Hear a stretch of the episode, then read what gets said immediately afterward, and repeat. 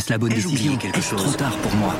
Prenez vos décisions d'investissement avec le soutien de Clarity AI. Gérez votre portefeuille tout en lui assurant une croissance durable grâce à l'association d'une IA puissante et d'une grande expérience de l'industrie. Notre technologie augmente l'efficacité des processus réglementaires, y compris ceux liés à l'article 29 de la loi énergie-climat. Réduisez les risques et atteignez vos objectifs de durabilité en vous basant sur des faits vérifiés et des méthodologies transparentes. Clarity AI, la technologie au service des décisions humaines. Rendez-vous sur clarity.ai et passez à l'action dès aujourd'hui.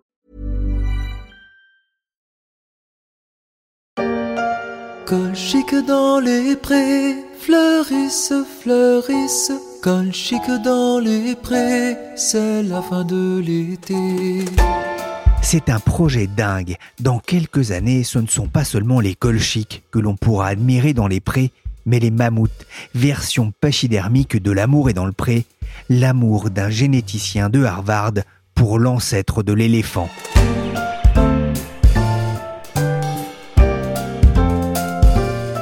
Je suis Pierrick Fay, vous écoutez La Story, le podcast d'actualité des échos, et cette semaine, Anaïs Moutot nous fait voyager à la rencontre d'une espèce qu'on croyait à jamais disparue.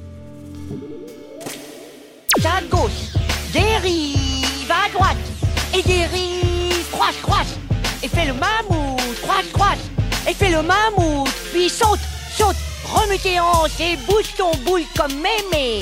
La danse du mammouth de Sid, le paresseux un peu timbré de l'âge de glace. Je n'ai pas demandé à Anaïs de me faire une démonstration, mais il y a quelques semaines, en jetant un œil sur le menu des éco week j'étais tombé nez à nez avec un mammouth. Et quand j'entends mammouth, je ne parle pas de Gérard Depardieu, la star du film de Delépine et Kerverne. Connard, quand on a la chance de travailler le jambon, on s'intéresse au moins à ce qu'on fait. Je casserais bien ta petite gueule de je m'en foutisse, si elle n'est pas ma femme. Mais de l'animal préhistorique disparu qu'un généticien aimerait ressusciter. Nom d'un chien, qu'est-ce que c'est que ça? Il y a un mammouth dans la nature et ce mammouth est sous l'emprise d'extraterrestres. Si on ne l'arrête pas, le gouvernement va tous nous anéantir.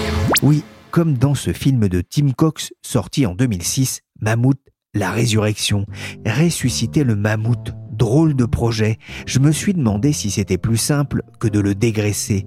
Alors je suis allé voir Anaïs pour qu'elle me raconte ce projet un peu fou qui traîne dans un bureau, pas Hollywood version Jurassic Park, mais dans la prestigieuse université de Harvard. Bonjour Anaïs Moutot. Bonjour Pierrick. Vous êtes journaliste aux Eco Weekend et vous êtes allé à la rencontre d'un chercheur de Harvard. Il s'appelle George Church et il porte un projet pour le moins surprenant. Oui, euh, il prévoit de ressusciter le mammouth laineux, donc euh, qui est un animal qui s'est éteint il y a des milliers euh, d'années. Hein. Les derniers survivants sont morts il y a environ 3700 ans, on estime.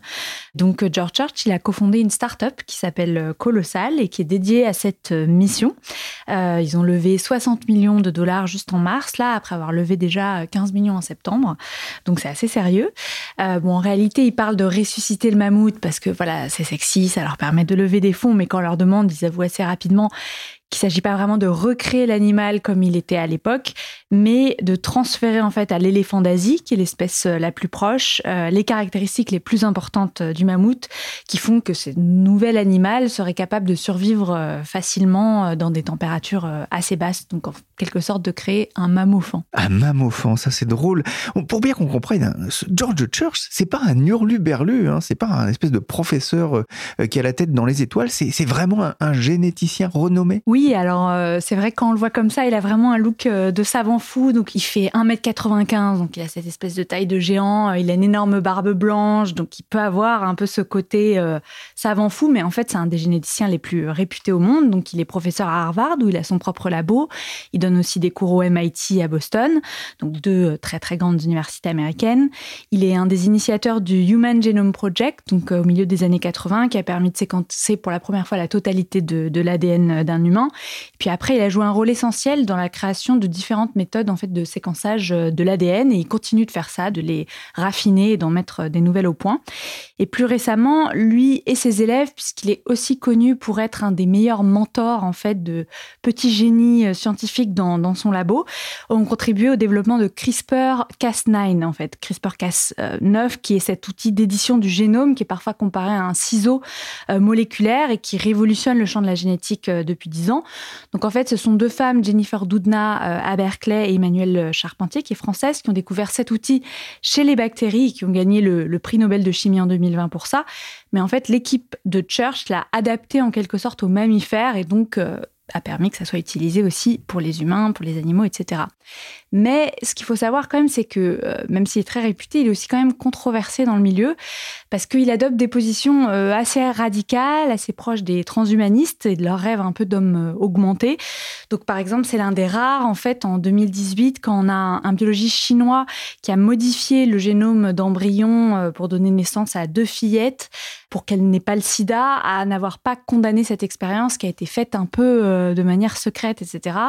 et qui posait beaucoup de questions il conseille aussi une entreprise qui a vendu des kits euh, avec euh, CRISPR, Cas9 pour essayer chez soi de hum, désactiver un gène qui limite la croissance euh, des tissus musculaires, donc pour tous ceux qui rêvent d'être très musclés, etc. Donc c'est un personnage complexe en fait. Euh, on a hum, une auteure qui a écrit un super livre sur CRISPR qui s'appelle Aline Richard Zivolava et je trouve qu'elle le résume très bien. Elle dit que c'est le personnage qui reflète le mieux cette espèce d'ambivalence autour de l'édition des génomes, cette sensation que c'est un sujet à la fois merveilleux et effrayant. Et lui, c'est vraiment un consensus de cette sensation-là. Les sciences et cette promesse d'une équipe de chercheurs internationaux, le mammouth pourrait ressusciter en 2017. Les sciences ont progressé, le clonage serait à portée de main à partir de fragments de moelle osseuse retrouvés en Sibérie et d'autres équipes dans le même temps travaillent sur le dinosaure ou même sur l'homme de Néandertal. Anaïs, on l'a entendu dans cette archive de l'INA, c'est pas la première fois qu'un chercheur travaille sur la résurrection des mammouths.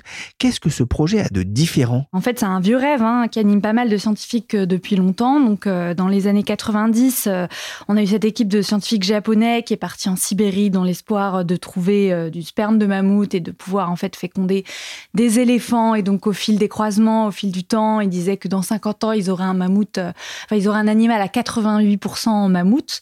Mais ils ont fait chou blanc, ils n'ont pas trouvé de sperme, donc ils se sont tournés vers une idée du clonage classique. Donc ils espéraient euh, pouvoir trouver des cellules euh, vivantes assez bien conservées. Donc en 2011, ils trouvent Yuka, cette femelle. Ils se disent ah, super, grand espoir, elle est super bien conservée. C'était une femelle qui avait 28 000 ans. Mais en fait, les cellules, elles étaient trop dégradées. Donc, ils n'ont pas réussi. Mais l'avantage de tout ça, l'avantage de toutes ces expéditions pour trouver des restes de mammouths, c'est qu'ils ont réussi à trouver, euh, bah, en fait, à séquencer de l'ADN ancien. Et comme c'était conservé dans le pergélisol, bah, c'était d'assez bonne euh, qualité. Donc petit à petit, en fait, ça a donné naissance, ça a ouvert la porte à l'autre méthode, qui est celle adoptée par George Church, qui est en fait de comparer le génome du mammouth à celui de l'éléphant d'Asie, qui est assez proche. Donc c'est un génome à 99,6% similaire. Donc on identifie les séquences différentes et on modifie ensuite la cellule d'éléphant en lui ajoutant les gènes de mammouth nécessaires. Ah, il y a les contrepétries aussi qui sont très bien. Vous avez par exemple Mammouth écrase les prix, qui vous fait dans l'autre sens Mamie écrase les proutes, et oui. J'irai pas jusqu'à dire que j'ai eu envie de faire ce podcast rien que pour replacer cette bonne blague hein, de cours de récré quand j'étais petit et que les supermarchés mammouth existaient encore. Mais bon, c'était trop tentant. Hein. Je suis désolé, Anaïs.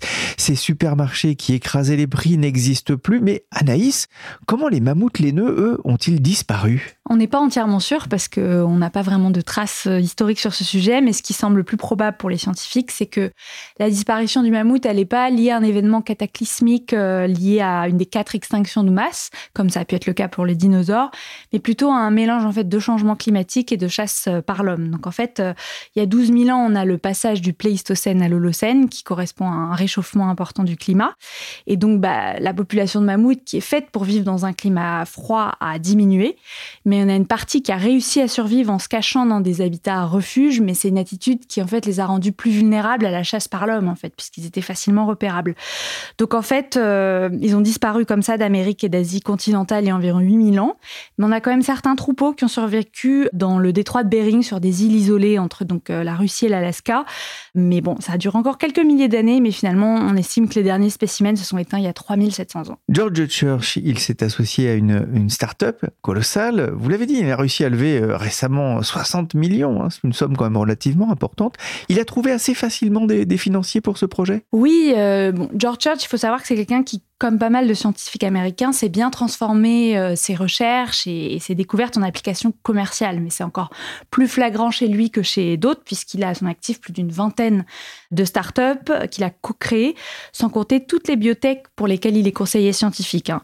Et donc l'année dernière, il a cofondé Colossal avec Ben Lam, que j'ai rencontré à Dallas, donc la capitale économique du Texas, qui est euh, un serial entrepreneur de 40 ans. Alors il n'a pas de formation scientifique, mais euh, il a eu des startups dans l'intelligence artificielle, dans les jeux vidéo, dans les call centers, etc. Et donc, euh, c'est quelqu'un qui est très rodé au lever de fonds. Donc, euh, ensemble, ils ont réussi à lever 75 euh, millions de dollars sur les six derniers mois. Et ils ont convaincu, par exemple, Peter Thiel, qu'on connaît assez bien, qui est un, transhumaniste vraiment convaincu, aussi un soutien important de Donald Trump, qui a été un des cofondateurs de PayPal et qui est un investisseur très important dans la Silicon Valley, qui est aussi un actionnaire de Facebook. Aussi d'autres fonds plus moins connus, mais très réputés dans la Silicon Valley comme euh, Draper Associates, et puis aussi des célébrités. Alors, il a des célébrités du monde des crypto-monnaies et il en a du monde du divertissement qui imaginent déjà un peu les safaris qui vont être organisés et puis la médiatisation de cette aventure. Donc, euh, on a l'ancien PDG de la boîte de production du film Jurassic World et puis on a aussi la fameuse Paris Hilton euh, qui a mis un ticket dans la, dans la start-up. Les mammouths sont un groupe de mammifères éteints ayant vécu il y a des millions d'années. Bien qu'ils n'existent plus, leurs descendants, comme les éléphants d'Asie et d'Afrique, parcourent aujourd'hui la planète. Des fossiles de mammouths ont été trouvés en Europe, en Asie, en Afrique et en Amérique du Nord des mammouths ou plutôt des mammophons, des éléphants intégrant les caractéristiques du mammouth laineux. Mais pourquoi ces investisseurs et ce chercheur de génie veulent-ils à tout prix les ressusciter? Officiellement, la raison, c'est de lutter contre le réchauffement climatique. Alors, il faut s'accrocher un peu parce que euh, c'est pas super simple comme raisonnement. En fait, l'idée, c'est que les mammouths seraient essentiels pour ressusciter un écosystème de la Sibérie, en fait, qui était là avant, quand les mammouths peuplaient euh, cette région du monde en grand nombre et en fait, il permettait d'éviter cet écosystème une fonte trop importante du pergélisol. Or, aujourd'hui, avec le réchauffement climatique, on a le pergélisol qui fond de plus en plus et c'est une grosse menace en fait parce que le pergélisol, ça contient de la matière organique qui, si elle se décompose, ben, en fait, va relâcher énormément de gaz euh, à effet de serre. Donc, pour freiner ça, en fait, il faudrait se débarrasser des forêts de conifères qui ont remplacé l'espèce de toundra qu'on avait avant en Sibérie, une grande steppe. Et seuls les mammouths seraient vraiment capables de faire ça, hein, selon eux, parce que la passion des mammouths dans leur vie, c'est de faire tomber les arbres. Et donc, euh, ils ont cet avantage. Et puis, par rapport à des machines, parce qu'on pourrait se dire pourquoi ils font pas tomber les arbres par des machines, bah, l'avantage, c'est que c'est des animaux, donc ils pèsent, ils défèquent, etc. Et donc, ça fertilise le sol et ça permet de faire pousser cette prairie, de faire pousser des graminées qui sont typiques de cet écosystème euh, de savane. Et en fait, ça, c'est plus efficace pour stocker le CO2 que les forêts. Alors, c'est contre-intuitif parce qu'on pense toujours que les forêts, c'est des super puits de carbone. Mais en fait, ça dépend des écosystèmes. Là-bas, en Sibérie, en fait, les arbres, ils absorbent énormément de chaleur et donc ça fait fondre euh, le pergélisol. Euh, et puis, en fait, aussi, l'autre avantage des animaux, c'est qu'ils piétinent la neige et du coup, ça permet à l'air froid de circuler et de garder, en fait, la glace euh, glacée, en fait. Donc, c'est un peu des éléments comme ça qu'ils ont dû bien m'expliquer parce qu'au départ, on se dit, mais ça n'a pas de sens d'enlever les forêts. Et donc, en fait, euh, Colossal, pour ce projet, s'est associé à deux euh, scientifiques russes qui sont assez renommés aussi, donc, euh, notamment qui s'appelle Sergei Zimov, et qui a créé, à la fin des années 90, un parc en Sibérie, hein, une réserve naturelle qui s'appelle le Pleistocène Park. C'est un, coin complètement paumé du, du nord-est de la Sibérie. Et en fait, là-bas, il, il, teste déjà cette expérience avec des animaux qui étaient à l'époque du Pléistocène, donc des yaks, des bisons, etc. Il a réintroduit environ 150 animaux comme ça et il voit déjà les effets bénéfiques sur l'écosystème. Donc il y a déjà un peu cette step qu'il a recréée, euh, où il voit que ça permet de capturer plus de carbone et de, maintenir le sol plus gelé. Mais euh, le problème, c'est que ces animaux, en fait, ils font pas vraiment tomber les arbres. Donc pour lui, le mammouth, ça permettrait vraiment de transformer l'écosystème et de revenir à cet écosystème d'avant. Attention, oh, oh, attention Il est complètement malade, celui-là. Oh, un castor. La voilà la solution à notre problème. La passion faire tomber des arbres. Hein. J'imagine le croisement hein, d'un mammouth et d'un castor. C'est peut-être il faudra y penser hein, pour régler ce, problème-là. En tout cas, on voit bien cette idée, euh, mais qui est quand même loin de faire euh, l'unanimité chez les chercheurs. Oui, très très loin. Euh, pour beaucoup, en fait, cette raison, c'est du greenwashing, c'est-à-dire qu'en fait Le problème, c'est que pour avoir un réel effet sur la fonte du pergélisol, il faudrait des centaines de milliers de mammouths, puisque euh, la zone arctique concernée où il y a du pergélisol, c'est absolument gigantesque. Et c'est assez compliqué quand on sait que même pour des clonages plus classiques, il y a un delta gigantesque entre la cellule implantée, la cultivation d'embryons et la naissance de bébés. En fait, on n'a pas un taux de succès qui est très très grand. Et puis même si on arrivait à avoir un grand nombre de mammouths, euh, il y a la question de leur impact sur euh, l'environnement, euh, de leur survie dans un monde qui se réchauffe. En fait, on, est en train de les penser pour vivre dans des températures froides, mais ça se réchauffe de plus en plus. Et aussi de leur production de méthane. Alors, les immeubles, ils disent qu'au final, c'est un peu un mal pour un bien parce que avec le changement d'écosystème qui serait introduit, on aurait moins de marécages qui émettent énormément de méthane puisque en fait avec la steppe il y a plus d'eau qui est absorbée. Euh, mais c'est vrai que c'est dur de pas avoir l'impression que c'est quand même des fois un peu euh, tiré par les cheveux. Par les poils laineux, j'ai envie de dire, si vous me passez l'expression. Ces recherches sont tout de même un espoir alors que l'on peut s'inquiéter de l'accélération de, la disparition, de l'extinction des, espèces sur la planète. Alors oui et non, c'est ce que va mettre en avant Colossal. Ils vont dire que les méthodes qu'ils développent, en fait, ça peut être appliqué à d'autres espèces qui sont en voie de disparition. Par exemple, aider euh, les coraux à, à mieux survivre dans des eaux de plus en plus chaudes en faisant des modifications génétique. Mais d'autres scientifiques vont leur dire, mais alors pourquoi vous n'utilisez pas euh, cette somme qui est quand même euh, très importante pour directement travailler sur des espèces euh, menacées, investir aujourd'hui dans maintenir les écosystèmes qui leur permettraient de, de ne pas disparaître? Et euh, une autre critique adressée à Colossal, c'est que euh, cette idée de pouvoir ressusciter les animaux euh, disparus, bah, ça risque de faire baisser la mobilisation pour sauver les espèces en danger parce que ça introduit une espèce de biais moral qui consiste à dire que c'est pas si grave si une espèce disparaît parce qu'on pourra toujours la ramener sur Terre avec des manipulations génétiques. Ah, il y a des travaux actuellement hein, sur la tourte voyageuse hein, qui est un oiseau et sur le fameux tigre de Tasmanie, Taz.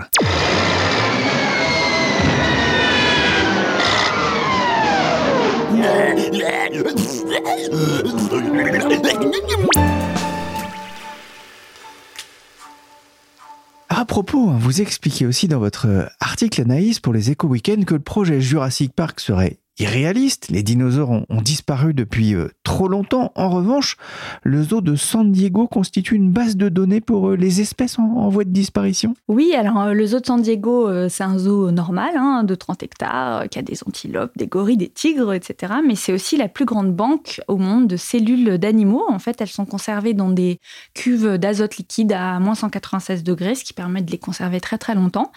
Et donc le zoo, ça fait 50 ans qu'il constitue cette collection. Donc il organise des collections partout dans le monde. Donc on a des cellules de paresseux à deux doigts, des flamants roses des Caraïbes et même des tortues à tête de serpent venues du Nil en Indonésie. Donc vraiment l'idée c'est de préserver cette euh, biodiversité euh, qui est menacée dans le monde. Et grâce à cette espèce de banque, on a pu en 2020 euh, donner naissance au clone d'une espèce menacée d'extinction aux États-Unis, le putois à pied noir. Donc en fait, il reste une dizaine de ces animaux aujourd'hui aux États-Unis, mais ils sont consanguins, donc ils développent beaucoup de maladies. Donc là, ce qu'ils ont fait, c'est qu'ils ont utilisé des cellules d'un putois qui avait été euh, préservé euh, dans les années 80 pour la cloner, elle s'appelle Willa, et euh, introduire davantage de diversité génétique dans cette population, dans l'idée que ça pourrait la rendre plus saine et lui permettre de, mieux survivre. Et ils essayent aussi de faire ça avec le rhinocéros blanc du Nord, donc qui est une espèce en danger critique d'extinction. Donc on a le dernier mâle en fait qui est mort en 2018, et les équipes avaient congelé son sperme et l'ont utilisé pour féconder les ovocytes des deux seules femelles qui restent sur Terre, qui sont au Kenya. Ils ont obtenu 12 embryons. Alors la difficulté maintenant, c'est que en fait ces femelles, elles sont elles sont pas en assez bon état pour pouvoir être des mères porteuses. Donc il faut les faire maturer ces embryons et les implanter dans un autre type de rhinocéros assez proche. Donc voilà, on en est. C'est ça la prochaine étape euh, pour essayer de faire revivre cette population. Brave la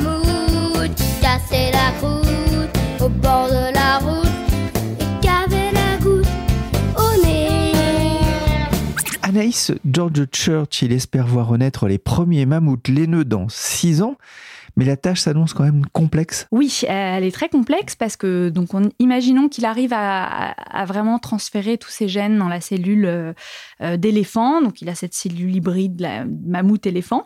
Après, il faut la transformer en embryon. Et donc pour ça, la société, elle compte prélever un ovocyte d'éléphant d'Asie et faire comme on fait pour le clonage, hein, comme on a fait pour la brebis euh, Dolly il y a, 25 ans. Donc c'est-à-dire qu'on enlève le noyau de l'ovocyte de, de l'éléphant d'Asie qui contient tous ses chromosomes, on insère à la place la cellule de mammouth dans l'ovocyte, puis on lui donne un électrochoc et puis on espère que la cellule se mette à se diviser, à agir comme un embryon. Bon, il faut savoir que le problème, c'est que les oocytes d'éléphants d'Asie, c'est difficile à obtenir. C'est une espèce euh, en danger, dont la population a décliné de 50% depuis le milieu des années 80. Donc, on ne veut pas aller forcément faire une procédure invasive euh, pour aller lui récupérer ses ovocytes. En plus, euh, la femelle, elle ovule que tous les 2-3 mois et elle fait euh, un ovocyte euh, tous les 2-3 mois. Donc, c'est assez difficile. Puis après, il faut que les embryons survivent aussi. Il hein. faut savoir que la brebis Dolly, c'est le seul des 277 embryons créés qui a survécu. Donc, c'est pas une procédure facile, même si, bon, c'était il y a 25 ans, les techniques quand même se sont améliorées depuis. Après, si on réussit à avoir cet embryon, il faut l'implanter dans une mère porteuse. Donc là, c'est le même problème. En fait, l'espèce la plus proche pour que ça marche, bah, c'est l'éléphant d'Asie, espèce en danger. Est-ce qu'on va lui faire prendre ce risque? Donc, euh, c'est pas un long fleuve euh, tranquille, en fait. Vous nous avez parlé de cette idée de ralentir le dégel du pergélisol en Sibérie. Ça, c'est la raison officielle, hein, très écolo. Le match du caca de mammouth contre le pet de vache, si j'ose dire. Mais il y a une raison moins noble, plus mercantile aussi à ce projet? Oui, en fait, le colossal, le projet du mammouth, c'est ce qu'on appelle dans le jargon scientifique un moonshot, c'est-à-dire qu'ils se mettent un, but un peu délirant dans l'idée de développer tout du long euh, des avancées euh, génétiques et, scientifiques, donc euh, dans le domaine de l'édition du génome et dans l'idée ensuite de pouvoir les monétiser. Donc l'idée, c'est de trouver des, méthodes d'édition du génome, de créer avec des, logiciels qui seraient encore plus efficaces que CRISPR, qui est cet outil qu'on a qui coupe très bien l'ADN, mais après, bon, une fois qu'il a coupé, bah, il y a souvent des effets non voulus. Donc on a euh, des nucléotides qui s'agglomèrent. Donc, euh, ça peut créer un peu une, édition bancale du génome. Et donc, euh, l'idée, c'est d'améliorer ça et aussi de trouver des méthodes pour éditer plusieurs gènes en même temps sans provoquer tous ces effets un peu hors cible de voir le, génome qui fait des trucs qu'on veut pas. voilà, donc il y, a, cet aspect-là. Et puis, Colossal veut aussi progresser sur la création d'embryons sans ovocytes, puisqu'on a évoqué les, les limites de la collecte des ovocytes d'éléphants mais aussi parce que ça permettrait euh, de changer les règles de la reproduction, en fait, avec des possibilités qui font saliver l'industrie euh, de la fertilité, puisque l'idée serait de pouvoir récupérer n'importe quelle cellule, donc ce qu'on appelle des cellules différenciées, donc par exemple des cellules de peau, donc dont la récupération ne nécessite pas de procédure invasive comme pour les ovocytes, et de pouvoir les transformer en ce qu'on appelle des cellules souches pluripotentes induites. Donc en fait, c'est des cellules qui sont capables de devenir n'importe quel type de cellule. Et donc on espère réussir à en faire des gamètes. Alors aujourd'hui, on a réussi à le faire pour la souris, on n'a pas encore réussi à le faire pour d'autres espèces, mais Colossal travaille là-dessus avec l'idée, bah, euh, si elle y arrive pour l'éléphant, elle y arrivera aussi pour l'humain. Donc il y a un peu cette idée-là. Donc l'idée, c'est de faire ça et aussi de travailler sur des utérus artificiels pour se passer de mère porteuse. Donc ça paraît, aujourd'hui, c'est de la science-fiction, hein, mais euh, l'idée, c'est d'avoir la capacité à fabriquer de A à Z des bébés sans gamètes et sans mère en fait. Donc euh, voilà, c'est quelque chose qui à nouveau intéresse beaucoup l'industrie de la fertilité, qui a déjà beaucoup développé la congélation d'ovocytes euh, ces dernières années et qui voit là-dedans un peu la prochaine étape pour permettre à quiconque d'avoir des enfants quand il veut, sans limite d'âge, sans question d'horloge biologique. Merci Anaïs Moutot, journaliste aux Éco Weekend. On pourra dire maintenant qu'on a gardé les mammouths ensemble. Je vous conseille en tout cas de visionner son article, mais aussi la une des Éco Weekend, l'occasion de rendre hommage aussi à la direction artistique du groupe et au service Icono. La story s'est terminée pour aujourd'hui. Cette émission a été réalisée par Willy Gann, chargé de production et d'édition Michel Varnet. La story est disponible sur toutes les applications de téléchargement et de streaming de podcasts comme Podcast Addict, Apple Podcast, Castbox, Mammouth FM, Deezer ou encore Spotify.